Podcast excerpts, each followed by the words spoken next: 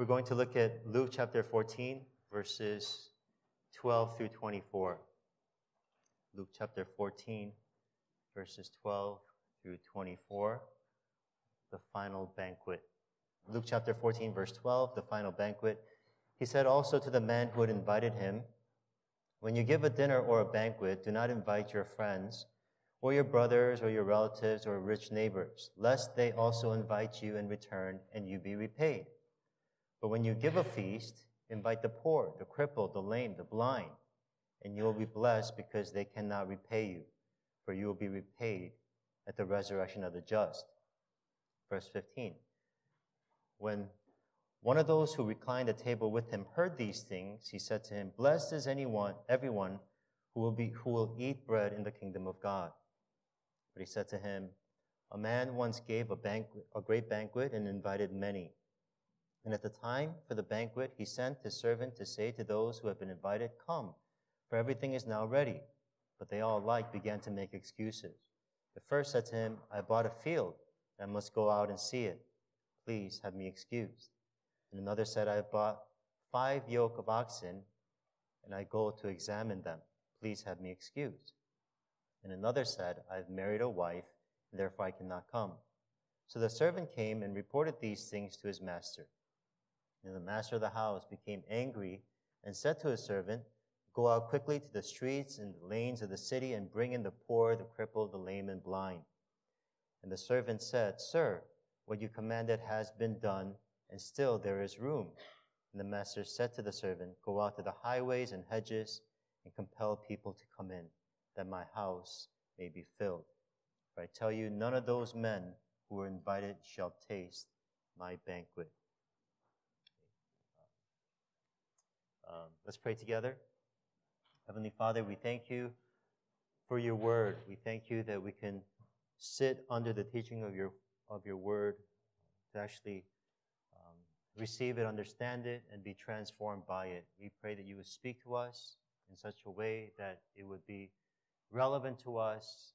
You would help us to check our hearts through your word and, um, and follow after you according to your will for us. Be here with us and strengthen your people especially at this time of the year as we're heading into a new semester and starting our small groups again.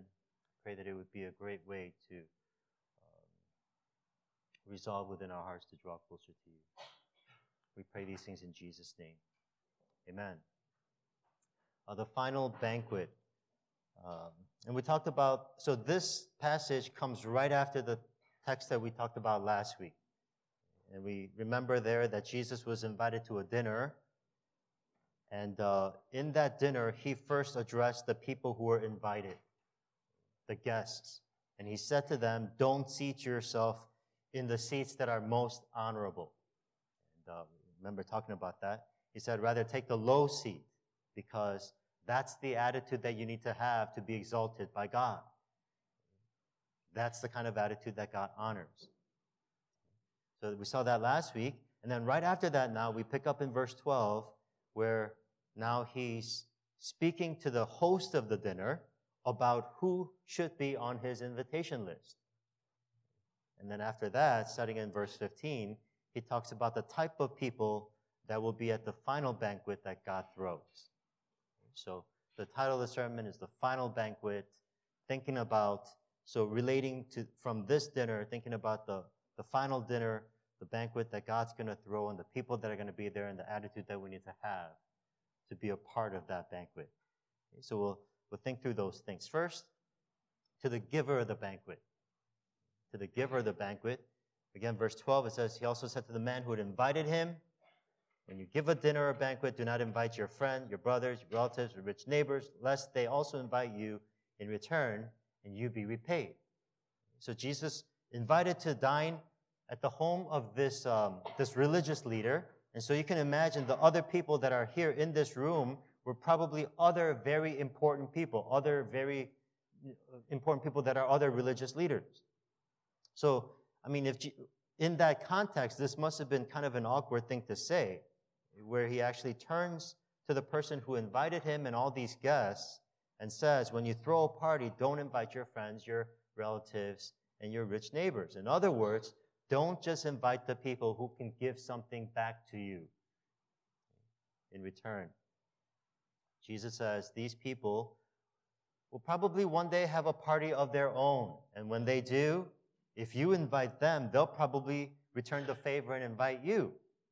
And when they do that, whatever you whatever good you did for them by inviting them, you've been repaid. So don't only give to the people who can give back to you. Um, if you think about it, that kind of giving really isn't giving because that's really giving to receive, right? It's not really giving, that's actually investing. It's like when you uh, give, right? When you put money into your mutual fund or your retirement fund, when you give money to your fund, you don't actually have that money now because you gave it to that fund. But as you put it into that account, you know you're going to get it back later with interest. So it's not really giving, that's investing. And Jesus is saying, when you give, don't give like that. Don't give as a way of investing and getting something back from people. Truly give. Okay, so now maybe you're thinking, okay, what does this have to do with me? Because I don't do that. I would never do that. I'm not manipulative like that. I don't like give to my friends with the intention of getting something back from them. So how is this relevant to me? Okay, so that's good. It's good that you don't do that. It's good that you don't give to people calculating in your mind, oh, what am I going to get back from this person? But Jesus is saying that a lot of times we do this, like th- these kinds of things, unconsciously. Because we're sinners, we do things like that because we have hearts that are selfish. So, for example, let me ask you this question. Think about your friends.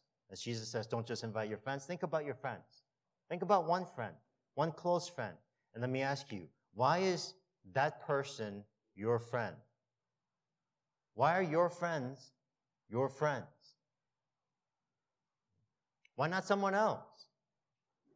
Why is the person next to you, sitting next to you right now, your friend? Why not the person sitting like two people from you? Why is that person not your friend? Um, well, part of the reason is now follow with me. Why are your close friends your friends? Part of the reason is because we're selfish and we like to get a return on our relational investments. What do I mean? You like hanging out with your friends because your friends make you smile. They make you feel a certain way. So you like being friends with them because, at least, at the very least, they return some sort of happiness to you.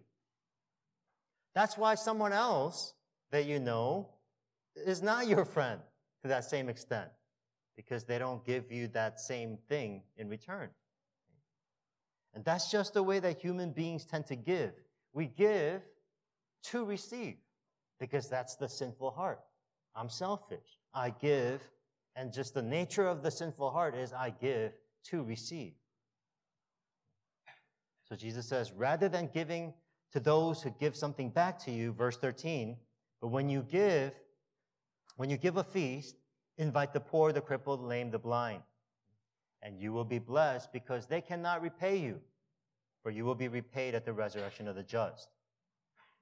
Okay, so the poor are poor. They have no money. They don't have the resources to do anything for you. The poor, crippled, lame, blind are all people who are in positions of need. So when you give to them, there's nothing coming back to you from them. You actually probably have to give more to them after you give to them. And Jesus says, giving to people who cannot give back to you, that's real giving. Now, of course, Jesus is not saying only give to people who are in need and never give to those who have the resources to do something for you. Jesus is not saying that, but he's calling attention to the attitude of the heart. Meaning, don't have the heart attitude that gives to receive. Rather, when you give, um, and when you give with no expectations, then he says, you will be blessed. Verse 14, and you will be blessed. Blessed by whom? the implication here is you will be blessed by God. When we give, not to receive, but to actually give, God sees that, and God will repay you. So I guess, I guess in that sense, it sort of is an investment, not an investment for financial return to get back in this world, but for a spiritual return from God in the next world. And I was thinking, you know, this is exactly what people are thinking when they give their lives uh, for missionary service, for example. Um, I just read a newsletter from a family um, who are moving in the coming months to a very unreached area in the Middle East to serve as uh, unpaid volunteers at a hospital. Now, um, what makes this kind of uh, pretty amazing is that he's a plastic surgeon. Right now, here, he's a plastic surgeon, and his wife is a pediatrician. So they're leaving all that behind, and they have children. They're placing their children in a boarding school um, in a country in the same continent as where they will be, uh, placing their kids in a boarding school so that they can, and then leaving all of that, the, the financial resources behind to serve God. And uh, I read their newsletter. Part of the newsletter it says, by moving to this place, we view that what we are doing is not so much as walking away from physician incomes, but rather as investing our physician incomes for greater gain in this life and in eternity. That's their perspective. Now, something like this does not make sense when you think only in earthly terms, right? That the only time that matters in life is a time between the time I'm born and the time that I die. That's the only time that matters. So I need to gather as much money, as much possessions as I possibly can during this lifetime. If that's how you think, then that kind of mindset, what, what this person, what this family is doing, does not make sense. But it does make a whole lot of sense when you realize that all of the earthly possessions, all the money that I can accumulate, is ultimately useless after I die and that the only thing that lasts in eternity are the spiritual blessings that we receive from God. So that's what, that's what this, this couple believes, right? And that's essentially what they're saying. We want to give our lives and live our lives to give to the poor, to give to the, the crippled, the lame, and the blind. And I read that newsletter and I wanted to give them money because of the heart that I saw. And how much more then will God repay them for their attitude of real giving, giving of their lives? And so that's what Jesus is saying to the, to the host of this party be that kind of giver when you throw a banquet. Uh, secondly, to those who de- decline the banquet. Verse 15, continuing on. When one of those who reclined at table with him heard these things, he said to him, Blessed is everyone who will eat bread in the kingdom of God. Okay, so now someone hears, they're sitting there, they hear Jesus talking about banquets and, and invitations, and he blurts out this statement Blessed is everyone who will eat bread in the kingdom of God. Jesus hears this, and he responds by saying, Yes, that's true. Blessed is everyone who, who, who sits and eats bread at the kingdom of That's true, but don't be so sure that you'll be there because not everyone will eat the great banquet in the kingdom of God. And to, to show that, he tells them this story. Verse 16. He said to them, A man once gave a great banquet, and invited many. Time of the banquet, he sent a servant to say to those who have been invited, Come, for everything is now ready. Okay, so the host prepares this, what he says, a great banquet, and his desires for many to come and enjoy the feast. So it seems like the guests on the invitation list are lucky to have been invited. All they had to do was accept the invitation. Verse 18. But they all like began to make excuses. First said, I bought a field, must go out and see it. Please have me excused. 19. Another said, I bought five yoke of oxen. I go to examine them. Please have me excused. Another said, I've married a wife. Therefore, I cannot come. So basically, those who were invited didn't come. They said, I wish I could be there, but I have these other obligations. And it seems like Jesus is saying that these other obligations that they're naming, it seems like what Jesus is saying is that they should not have kept them from the banquet. Maybe the real reason was that they just didn't, didn't want to come. They would rather tend to the field or the oxen or wife than go to this banquet. And of course, Jesus is using this story to show that God will throw this great banquet when this life is over, and the invitation to God's banquet goes out to many. Everyone who hears the gospel of Jesus Christ is invited. Eh, right? All of us, all of you, anyone who hears the gospel is invited. The gospel message says that Jesus Christ died on the cross for our sins, and because Jesus died for our sins, God is willing to forgive us of our sins if we put our trust in Jesus. So many hear this message, but decline this message, decline this invitation from God. Notice here that there are two components in the people's responses. When they say, No, I'm not going to come, there are two components to their response. First, the reason. They give the reason why they can't come. And then there's also their desire. The reason they give, I can't come because of my field, oxen, wife. Jesus says these reasons are actually excuses. He calls them excuses because, secondly, what's underneath these reasons is their desire. I would rather tend to my field, oxen, and wife than go to this banquet. That's, a, that's often how it is for us also when we receive God's invitation, right? Believe in Jesus and you can feast at the great, great banquet before God. Believe in Jesus and come, accept this invitation before God. And then we might say, oh, but I can't. I can't believe in Jesus because and then we give the reasons, right? Uh, predestination doesn't really make sense to me. Doesn't the Bible have errors? Oh, and there's that problem the problem of suffering and evil. How do you get over that?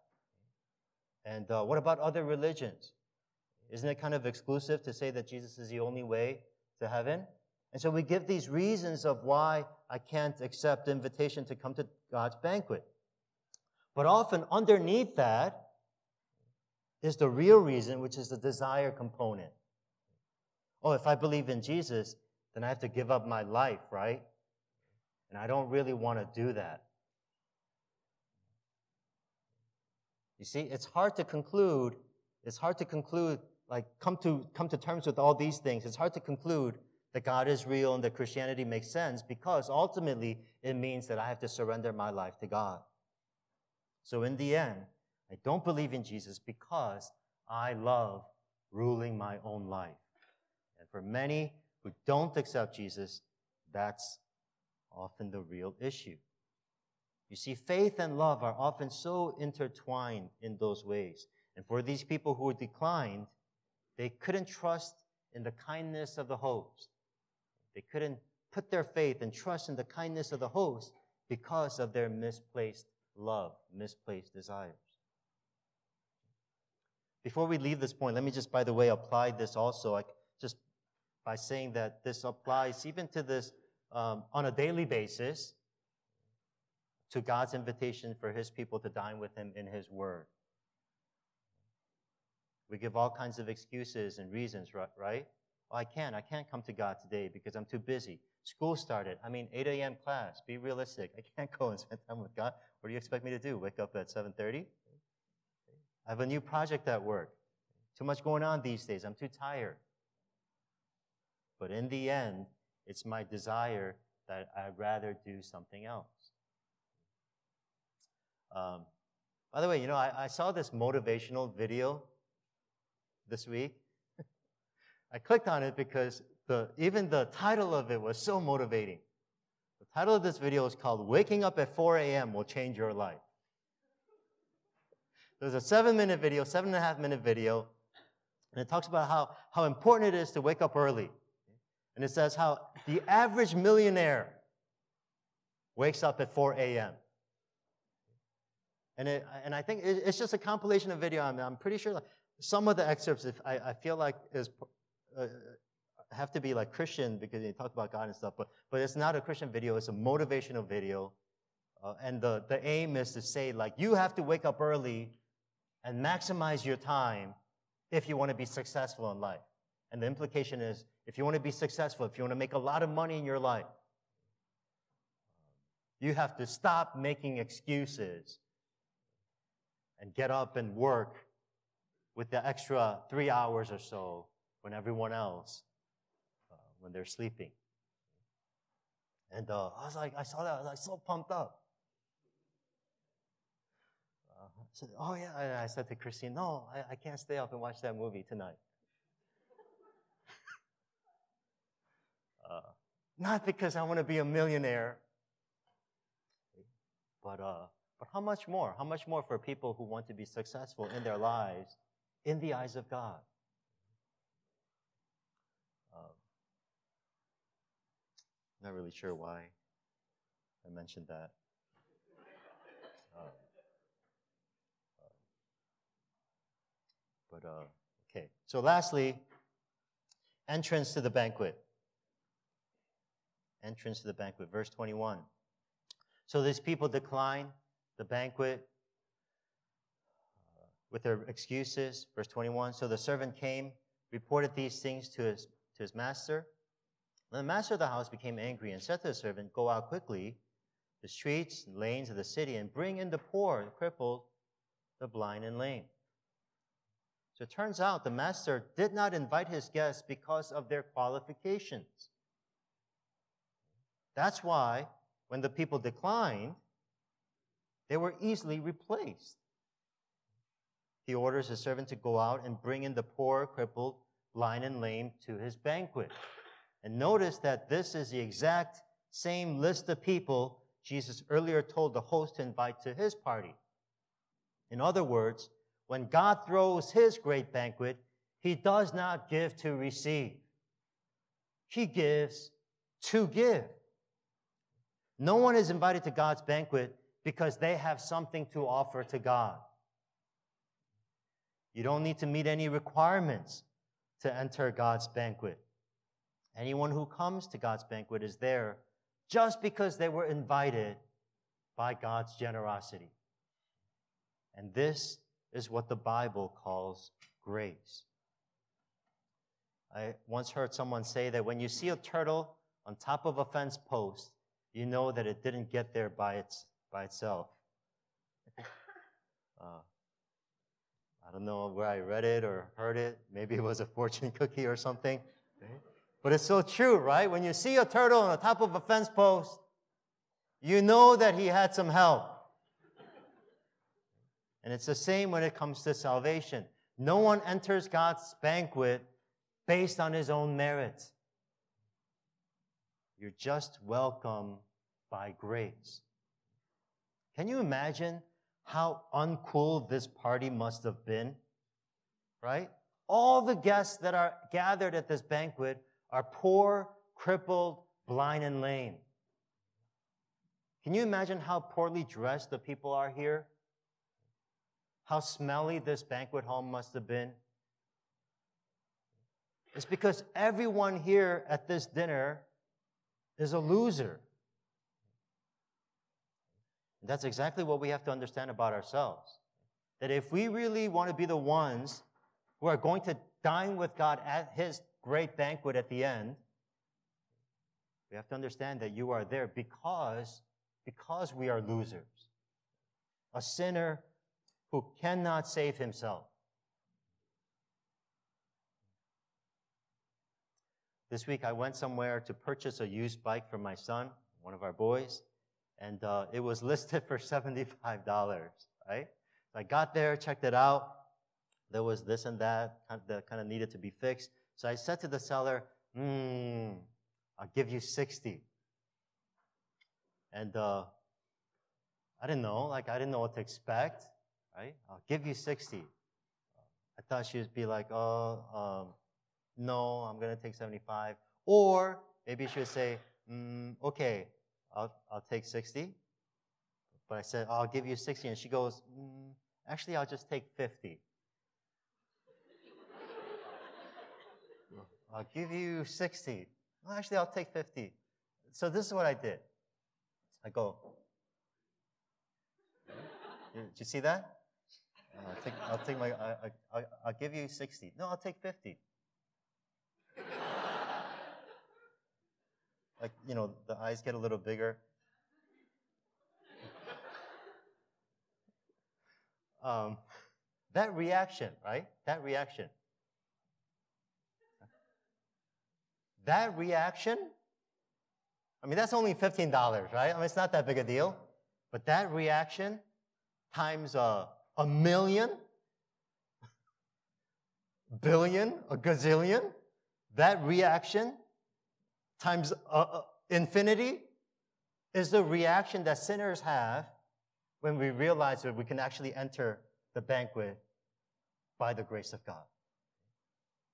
Are you serious? For real? God, do you realize what a sinner I am? God, do you realize who I am? Really? I can actually come for free? You can come. Losers, sinful losers can come and enter the banquet hall for free. You see, it's because how human beings give and how God gives are completely different. The Bible says, For God so loved the world that he gave. This is how he gives. He gave his one and only Son. God gives purely for the benefit of the recipient. You see, what that surgeon and his wife are doing is merely a reflection of what Jesus did when he left everything to be a missionary to this world. Jesus gave up everything, even giving up his very own life on the cross to save the spiritually poor, the lame, and the blind. And that is why now you don't have to be cool. You don't have to meet any qualifications to actually enter God's banquet. We just have to realize that I am a loser in need of grace. That I am one of those people that have nothing to offer to God and surrender our lives to accept his invitation. Verse 22 And the servant said, Sir, what you commanded has been done, and still there is room. And the master said to the servant, Go out to the highways, to the hedges, and compel people to come in, that my house may be filled. For I tell you, none of those men who were invited shall taste my banquet. The master again sends out his servant to the highways and edges. What are highways and edges? Are they now like looking behind the bushes, right, to, to find people? Me, I think it means that now you're gathering people from places where you normally wouldn't think to find people for, for this banquet. I think it means that people will um, be at the final banquet from unexpected places. Again, what we saw last week the first will be last and the last will be first. It means that some people who you would think to be there at the final banquet won't be there. Maybe the Jews of the time, or the people you grew up with uh, going to church, or people who grew up going to church, or the people who are leaders at their church, the people you'd expect to be there. Some people might not be there. And many people who you would not expect to be there will be there. It's always great to hear some of those stories of people, like how people ended up, like even just coming to our church. Hear those stories every year. Like, oh man, I, I came to campus. I had no idea, like, I had no church background. I, I wasn't planning to go to church at all. But then someone gave me, um, I don't know, a flyer at one of the fairs. They invited me to get bubble tea. They paid for my bubble tea, so I felt obligated to go to the next barbecue. I went to the barbecue. They were nice to me, and somehow I'm here. And I ended up joining a small group, and, and, and I only have these friends now, so I can't go anywhere else. Um, it's always great to hear stories of unexpected people who didn't expect to come to church and being up, ending up at church. And that's exactly what this parable is talking about. Because that's what God's doing in our lives. Sinners, losers who have nothing to offer to God, being accepted into the banquet hall that, that God invites us to. Um, this summer, this summer, our family, uh, for about a week, went out to Colorado uh, for a family trip. And one of the things that we did was, uh, among the other things, we one of the things that we did was to go whitewater rafting. It was pretty cool. And uh, earlier in the summer, when when Christine and I were planning our trip together, um, we are looking at different options, things that we can do there, and, and, and that option came up. We thought, oh, you know, it'd be cool if we went and did this, you know, whitewater rafting. How many people can say like they actually went whitewater rafting in their lives? And we thought, oh, maybe we should do this. But then I said to Christine, you know, um, I have been whitewater rafting already in my life. Uh, when I was a kid, I actually went whitewater rafting. And she goes, Oh, really? Wow, you went whitewater rafting? That's so cool. I said, Yeah, I have. But for your sake, because you've never gone, and for the sake of the children, because they've never gone, I'll go again. and we'll go whitewater rafting. So that's what we did, right? Um, we went there. It was, uh, it, was, it was fun. It was a great experience. Uh, the weather was perfect. It, just, uh, it was a perfect experience. We got into this, the, this raft, um, you know, we received our instructions, um, and then we were like going down this beautiful, you know, Colorado River, beautiful scenery, perfect weather, like avoiding rocks, like dangerous rocks, like these currents, that navigating the dips and, and the drops and getting splashed by the ice cold mountain water. Um, you know, dolphins everywhere. and just like, it's just amazing experience. Swimming with the dolphins, just being one with nature. It's just an awesome, great, thrilling experience. It's awesome. It's just, it's, it's so cool. Like, we went whitewater rafting. So after that cool experience, after the trip, I said to Christine, you know, I have, uh, I have something I need to tell you. I said, I realized after we went, I realized I actually never went whitewater rafting in my life before. Turns out what I remember doing as a kid was the rafting ride at Six Flags in Great America. I was young, so I thought I went whitewater rafting. But I realized that I didn't when I experienced the real thing. Hey, I've never done this before in my life. This is something new. I told her, oh, yeah, that was a, a first experience for all of us. Right? Point is this it's so easy, isn't it? It's so easy to go to church your whole life and think that I know God, think that I know what it means to be a follower of Jesus Christ because I've done this, I've done that, I've gone to, you know, lock-ins and retreats and like heard sermons and John 3.16 and so many, you know, so many things that I've heard as a Christian in my life and so easy to think that I know all these things. But when we personally experience God's grace, it changes everything. When I truly personally experience the love of God, the grace of God. God, really? I'm such a sinner. Are you serious? Knowing who I am, you're saying I can be forgiven, I can actually come? Really?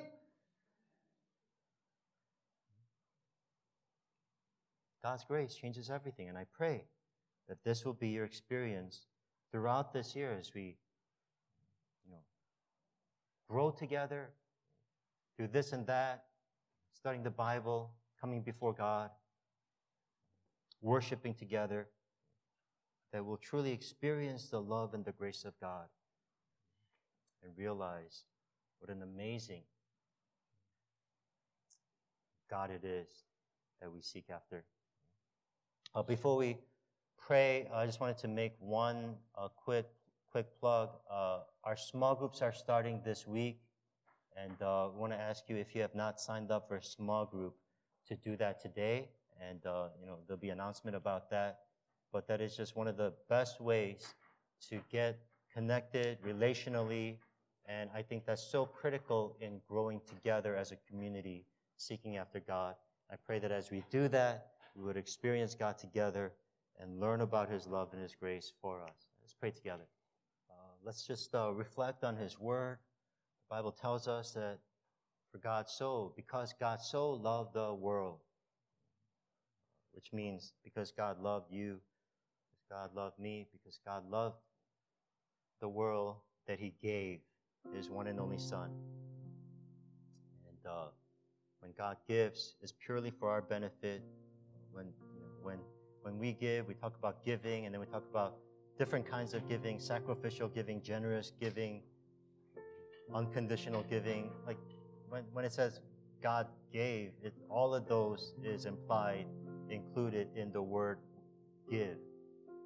That's how God gave. He gave His one and only Son to the point of death on the cross so that the spiritually poor, crippled, the lame, and blind, those who cannot do anything but be sinners, can be saved. That is the overwhelming grace of God that is offered, that, that, that is offered in the invitation. May we be the people who realize that, you know, not with our noses held high, trying to act all cool when we're not, but realizing that we are those spiritual losers coming before God in need of His grace, humbling ourselves.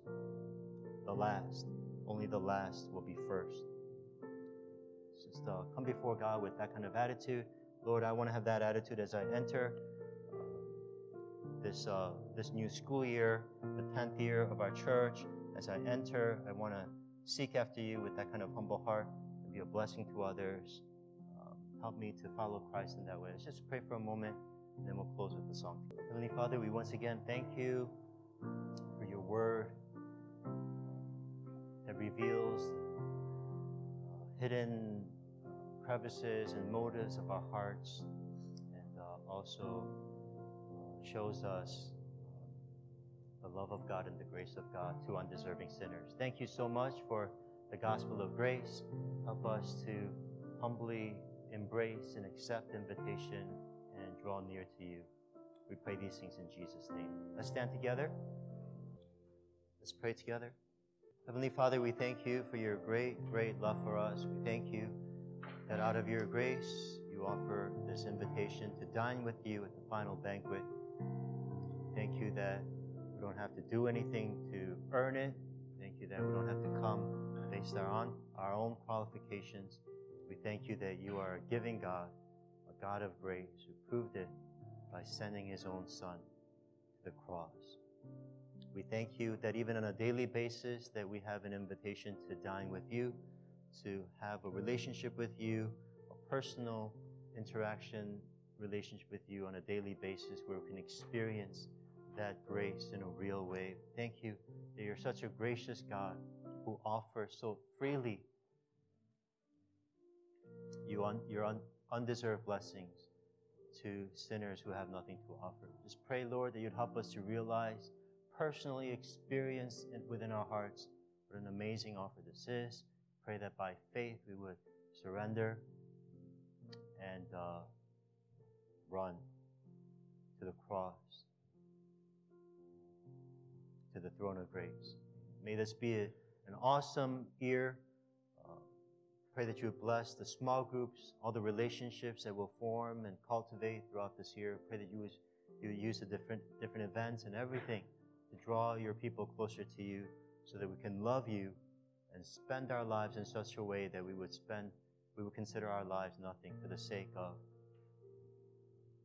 investing in eternal things. Now may the grace of our Lord Jesus Christ, this incredible, unwavering, unchanging covenant love of the Father God, the fellowship and the strength, the power of the Holy Spirit, be with you, God's people, both now and forever.